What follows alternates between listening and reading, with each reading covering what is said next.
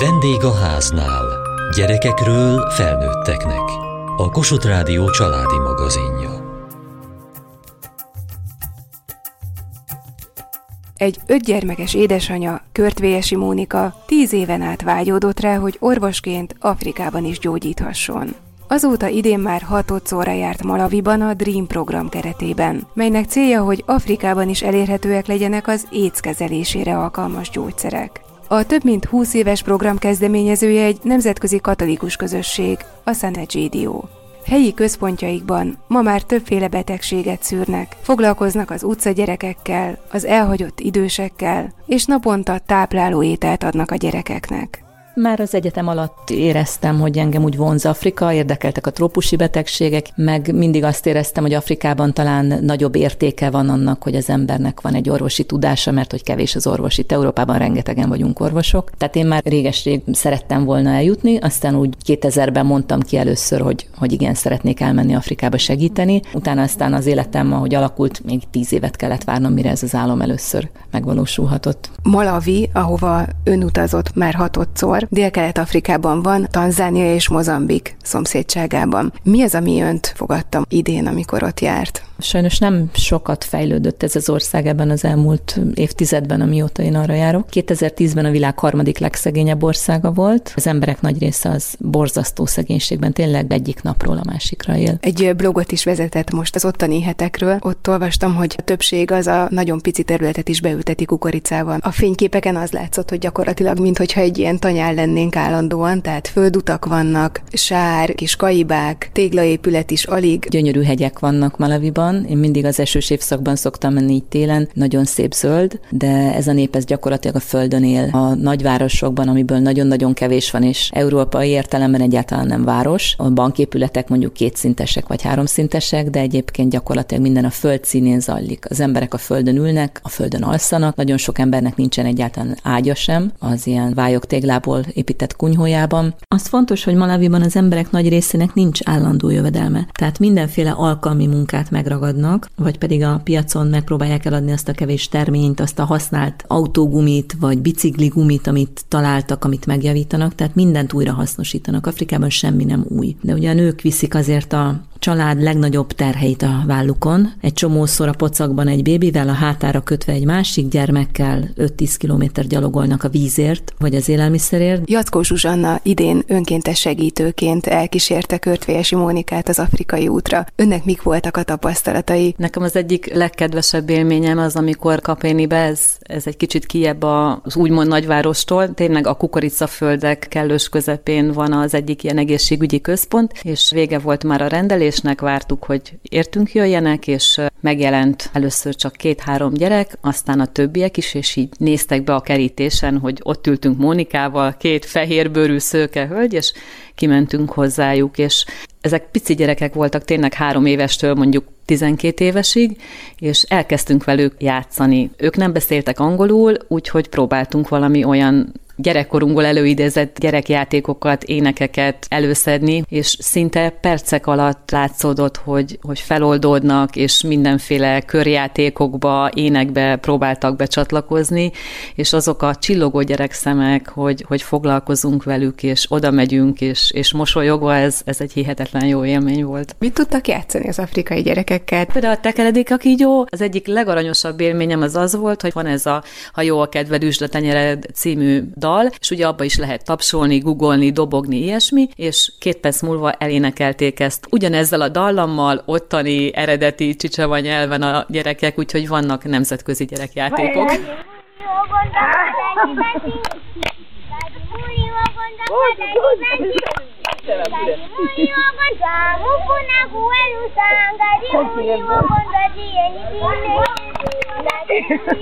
Miért vágyódott az afrikai misszióra? Miért áldozta erre a család pénzét, a szabadságát? Egyetemista korom óta a Szent Egidio, vagy magyarul Szent Egyet közösség tagja vagyok. Ez egy 1968-ban Rómában született katolikus közösség, ökumenikus lelkülettel. Az alapítói 18 éves fiatalok voltak Andrea Riccardi és a barátai, akik az iskola lépcsőjén elkezdték olvasni a Szentírást, és megpróbálták tettekre váltani gyógyítani, és így megváltoztatni a világot. Megismerték a római szegényeket, a barak negyedek lakóit, a gyerekeket, akiknek délutáni iskolákat tartottak, mert sok délolasz szegény gyerek a háború után nem járt iskolába, majd lassan megismerték az egész várost, idősekhez jártak szociális otthonokba, pszichés betegekkel kezdtek foglalkozni, écbetegeket gyógyítottak, sokan orvosok a közösség tagjai közül. Magyarországon is 1989 óta Budapesten, Pécsett, Győrben, Monoron az itteni fiatalok, akik elkezdték szintén ugyanúgy gyerekszolgálatokat végeztek állami gondozott intézetekben, vagy nehéz sorsú családok gyermekeit tanítva, illetve hajléktalanoknak osztunk melegételt rendszeresen minden héten, időseket látogatunk szociális otthonokban. És ez a közösség elterjedt a világban, jelenleg több mint 70 országban vagyunk jelen. Közösség tagjainak fele Afrikában él, ugyanis 1992-ben Mozambikban a római közösségünk közreműködésével két éven keresztül tartó béketárgyalások során született meg a béke. És utána születtek közösségeink, az ottani fiatalok elkezdték szolgálni a szegényeket, és a fekete-afrikai országokban egy új problémával is szembesültünk a 90-es években, hogy már nem csak a háború pusztítja a közösség tagjait, hanem egy rejtélyes betegség az AIDS. Akkor kezdtük el az úgynevezett Dream programunkat, ami egy álom Afrikáért, de egy betűszó, egy rövidítés is,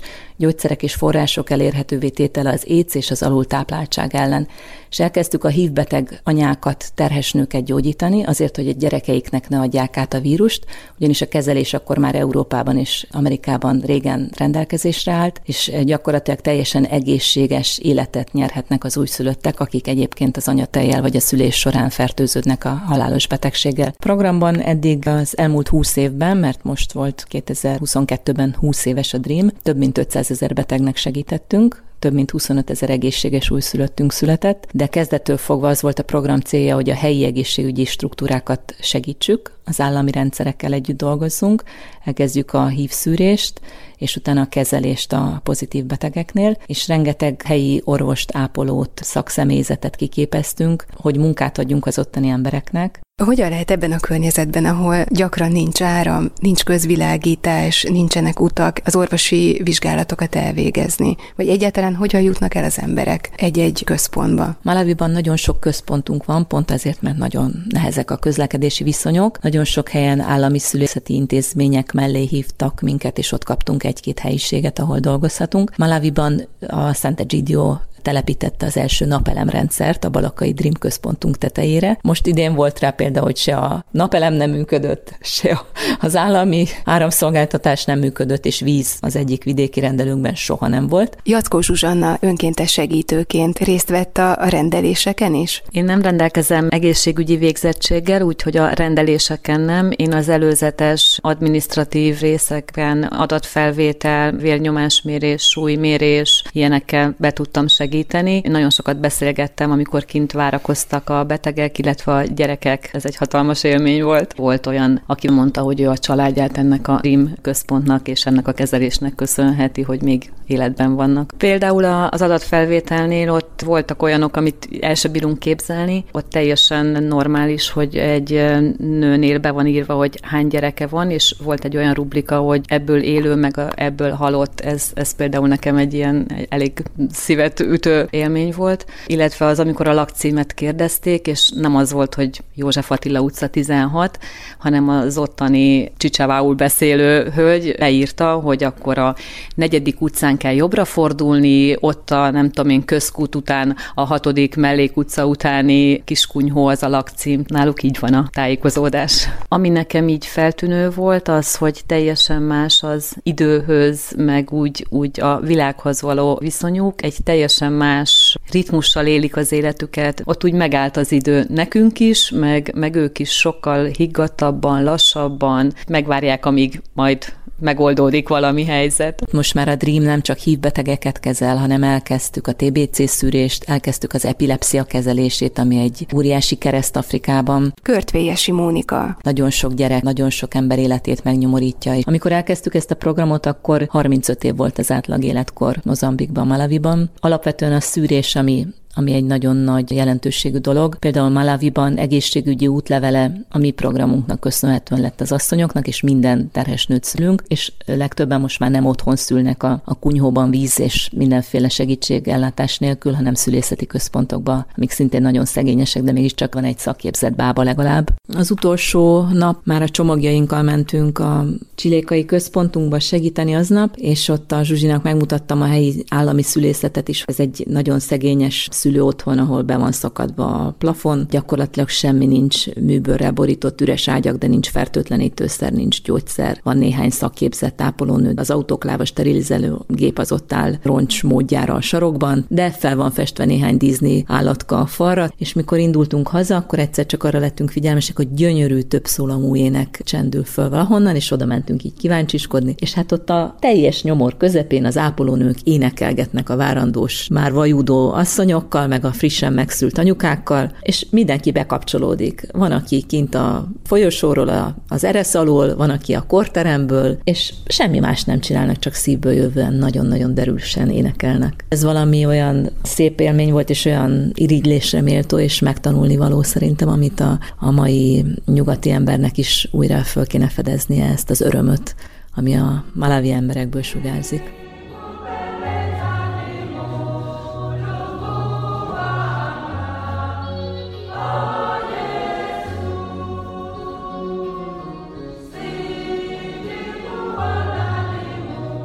Bőte Tamás Mónika férje. Mit szólt ehhez, amikor Mónika előállt azzal, hogy akkor most én így az öt gyerek mellől elmennék Afrikába három hétre, hogy ott gyógyítsak? Igazából ez nem volt életidegen a számunkra.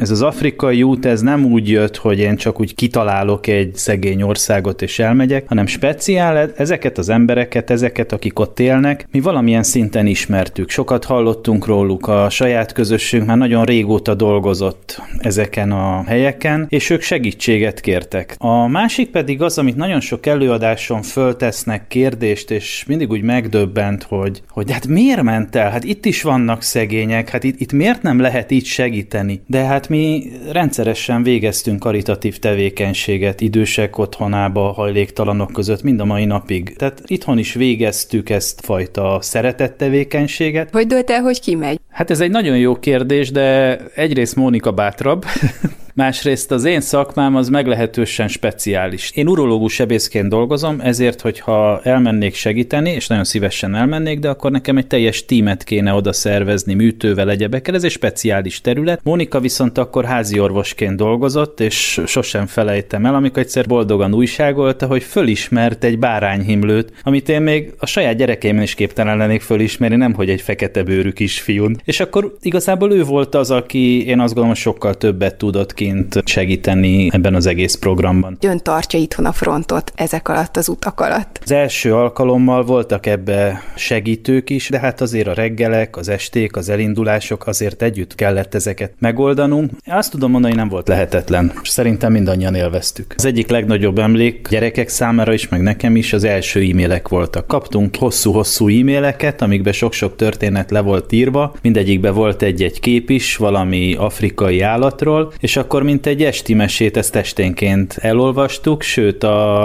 az e-mailek ki voltak nyomtatva, és így ki voltak ragasztva a szekrények falára. És akkor ez segített a gyerekeknek emlékezni, meg tudni azt, hogy anya hol van. Öten vagytok testvérek, és az édesanyátok most már hatodszor volt Afrikában több héten át. 13 éve volt először, akkor te hány éves voltál? Most 22 éves vagyok, és amikor elment, akkor szerintem 9 éves láttam. Én 11 éves voltam. Én 5 éves voltam, amikor először elment Afrikába Afrikába. Most egy zebracsikos póló van rajtad, és azt mondtad, hogy az afrikai utak miatt minden testvérnek van egy afrikai kedvenc állata. Ez hogy alakult ki nálatok? Szerintem valamiféle kötődést vagy kapcsolódást kerestünk mi is Afrikával. Ez így meg lett köztünk beszélve, és ez azóta is így kitart a legtöbbünknél. Gondolom, hogy amikor hazajött az édesanyjátok, akkor sokat mesélt, voltak történetek, van bármi, ami ezek közül megmaradt bennetek? Az első útja után fényképes élménybeszámolót tartott nekünk otthon. Érdekes volt volt látni az ottani embereket, akár csak azt, hogy milyen gyönyörű a szemük, hogy milyen érdekes textúrájú a hajuk, hogy a kisbabákat magukra kötve hordják az anyukák, illetve az is nagyon vicces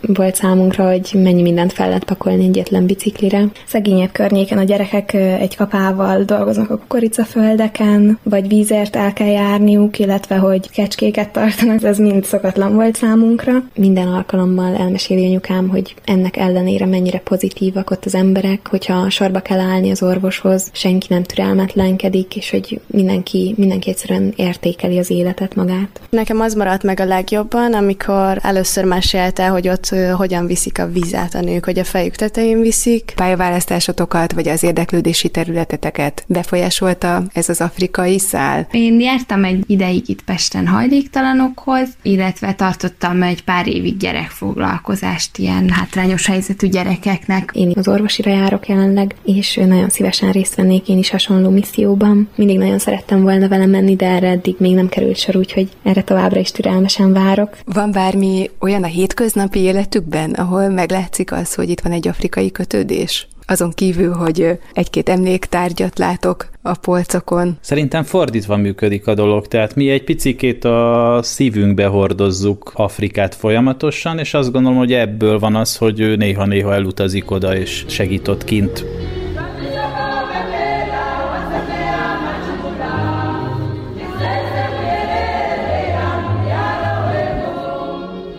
Malaviban három évszak van, ezért három harmadévből áll a tanév. Körtvélyesi Mónika. De ugyanúgy egyenruhába járnak, ahogy az angol iskolákban szokás, tandíjat kell fizetni. Ezt egyiket sem nagyon tudják megfizetni malavi családok, meg szükség is van a, a munkaerőre, a lányok ugye vizet hordanak már korán, a fiúk az állatokra vigyáznak, és így alapvetően ezért csak néhány, két-három-négy osztályt szoktak elvégezni. Nagyon szerencsések, akik valami szakmát tudnak tanulni, a szerzetes rendek tartanak fönn nagyon sok szakképző intézményt, de az alapvető iskolázottság az, az nagyon nagyon-nagyon alacsony szintű, nagyon sok az analfabéta Malaviban jelenleg is. A tanárok azok olyan tantermekben tanítanak, ahol nincs áram, általában a földön vagy egy ilyen lábszár középig érő magasságú lócán ülnek a gyerekek, 50-en, 100-an, 150-en vannak egy-egy iskolai osztályban. Tehát Malaviban nagyon könnyű úgy kijárni akár néhány osztályt, hogy az ember nem szólal meg az iskolában. Ezért például a mi központjainkban mindenhol tartunk angolórákat, vagy bölcsödét gyerekeknek, ahol dolgozó szülők gyerekeit egész nap tanítgatjuk. Délutáni gyerekfoglalkozásokat teljesen véletlenül sétálgattunk az egyik faluban, ahol van egy központunk, és akkor elmentünk egy iskola mellett, ahol egyből oda rohant hozzánk az összes gyerek. Éppen szünet volt, és szerintem 600 gyerek körülbelül, tengernyi gyerek közepén találtuk magunkat. A helyi malavi segítőnk ott talált rögtön egy ismerőst, mert hogy ő is oda járt régen iskolába. Egyből bevittek minket az igazgatónak, bemutattak az összes tanárnak, mi voltunk a falu szenzációja aznap, és alig akartak elengedni a gyerekek. De nagyon sokszor láttuk azt is, így az út mentén haladva, hogy napközben kijönnek ezekből a sötét, odúszerű iskolai termekből, és a fa alatt egy táblán tanítja őket a tanár. Mielőtt kiutaztunk, ugyan igyekeztünk nagyon sok adományt összegyűjteni. Jackó Zsuzsanna. Főként egészségügyi eszközöket, gyógyszereket, illetőleg a gyerekeknek rajzeszközöket, színesszerúzákat, színezőket, és kaptunk többek között olyan matricát, amit ablakra szoktak rajzolni, és Mónika az indulás előtt mosolyogva állapította meg, hogy ezt nem biztos, hogy fel fogják tudni használni. Tényleg az afrikai kunyhókba vagy az iskolákba igazából csak az ablak helye van, vagy jó esetben ilyen rácsos, tehát ott nincsenek ezek az üvegezett ablakok. Utcagyerekekkel is foglalkozunk Afrikában. Vannak olyanok, akiknek tényleg meghaltak a szüleik, például létszárvák, és mondjuk a nagyszülő egy idő után meghalt, és akkor nem volt tovább kigondozza ezt a gyereket, de vannak olyanok, akiknek van családja, tudják is, hogy hol laknak, csak nem kell otthon egyel több kenyérpusztító, és egyáltalán nem mennek utána, hogy ő pár hónapra elkóborol. Ilyen gyerekekkel is találkoztunk. Ezeknek a gyerekeknek nagyon esendő, nagyon törékeny a, a helyzetük, az életük. Van egy úgynevezett Bravo nevű programja is a Szent Egidio közösségnek, ami a születéskori regisztráció. Nagyon sok afrikai országban egy nagyon kevés pénzt, mondjuk 5 dollárt vagy 10 dollárt kell azért fizetni, hogy anyakönyvezzék a gyereket. És erre a családoknak nincs pénzük, meg nem is tartják fontosnak. Csak ezek a gyerekek, akik nem léteznek jogilag, ők tényleg bármikor eladásra kerülhetnek, elvihetik őket gyerekkatonának, egy külföldi országba elrabolhatják őket munkaerőnek vagy prostituáltnak, tehát hogy ők, ők tényleg nem léteznek hivatalosan. Egyébként vannak olyan házaink, most is látogattunk Malaviban, ahol befogadunk utcagyerekeket, akik nagyon sok erőszaknak vannak különben kitéve. A táplálkozási központ ez azt jelenti, hogy itt napi egyszer legalább kapnak ezek a gyerekek akkor ételt. Igen, egy nagyon bőséges adag melegételt kapnak, zimát, ami ugye ez a kukoricakásából készült helyi nemzeti étel, babot, rist, vagy tojást, vagy hetente egyszer csirkehúst is adunk nekik, gyümölcsöt, tehát egy komplex étrendet kapnak ezek a gyerekek, és megdöbbent, hogy a kis óvodás méretű gyerekek is ezt a nagy tálételt, amit én nem tudnék megenni egyébként, belapátolják az utolsó morzsáig, mert hogy tényleg ez az egyszeri étkezésük. Van egy kisfiú, akit az önök családja táv örökbefogadott, vagyis rendszeresen támogatják őt azért, hogy ebben a központban, Malaviban ő minden nap kapjon egy tál meleg ételt. Nem csak a mi családunk, hanem a pécsi közösségből több család együttesen fogadtuk örökbe, távörökbe Edvárdot, kicsi kora óta, tehát most már szerintem egy tíz éve legalább őt követjük, és hát nagy öröm, hogy mindig meg is tudom keresni, mikor ott vagyok. Már elég nagy fiú, ilyen 12-13 éves. Ő egy picit fogyatékkal élő, tehát úgy extra segítségre szorul, és nagyon örült most is. Sokan távörökbe fogadnak néha osztályok, nyugdíjas klubok, egy-egy család, egy-egy magánember, úgyhogy mindenkinek szívesen fogadjuk a segítségét. Santegidio.org honlapon van a Dreamnek egy külön ilyen al része, ahol sokat lehet olvasni előről a programról. A gyerekekről mindig kapunk fényképet, leírást negyed évente, hogy hogy fejlődnek, hogy milyenek az iskolai előmeneteleik, vagy mi történik az életükben, tehát hogy tényleg így személyre szabottan segítünk egy-egy gyereknek a beszámolóikból az is kiderült, hogy a sok nehézség, betegségek ellenére van valami zsigeri öröm is a malavi emberekben. Ahogy én megéltem, kicsit úgy élnek, hogy nincs veszteni valójuk. Nem vakítja el őket ez a sok felesleges dolog, ami például itt, itt Európában vagy a, a fejlett társadalmakban, hanem minden apróságnak tudnak örülni. Nagy hitük van a malavi embereknek. Ugye a társadalom nagyjából fele katolikus, fele muszlim. A muszlim falvak talán egy picit jobban állnak gazdaság gazdaságilag, a mi központunkban is muszlimokat, keresztényeket, meg nem vallásosokat is ugyanúgy kezelünk, de valahogy bíznak a gondviselésben mindannyian. Műsorunkban Körtvélyesi Mónika orvossal és családjával, valamint Jackó Zsuzsanna önkéntessel beszélgettünk afrikai útjukról. Kövessék műsorunkat podcaston, vagy keressék adásainkat a mediaclip.hu internetes oldalon. Várjuk leveleiket a vendégháználkukat mtva.hu e-mail címen. Műsorunk témáiról a Kossuth Rádió Facebook oldalán is olvashatnak. Elhangzott a vendégháznál. A gyártásvezető Mali Andrea szerkesztette Diós Judit. A felelős szerkesztő Hegyesi Gabriella. Hamarosan a déli krónika következik.